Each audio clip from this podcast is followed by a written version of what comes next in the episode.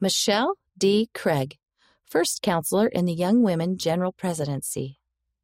Wholehearted. As disciples of Jesus Christ, we believe and can grow in three important truths. First, we can keep our covenants, even when it is not easy. When your faith, your family, or your future are challenged, when you wonder why life is so hard, when you are doing your best to live the gospel, remember that the Lord told us to expect troubles. Troubles are part of the plan and do not mean you've been abandoned. They are part of what it means to be His.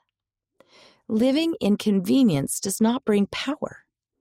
The power we need to withstand the heat of our day is the Lord's power, and His power flows through our covenants with Him. Second, we can act in faith. As disciples of Jesus Christ, we understand that faith in Him requires action, especially in hard times.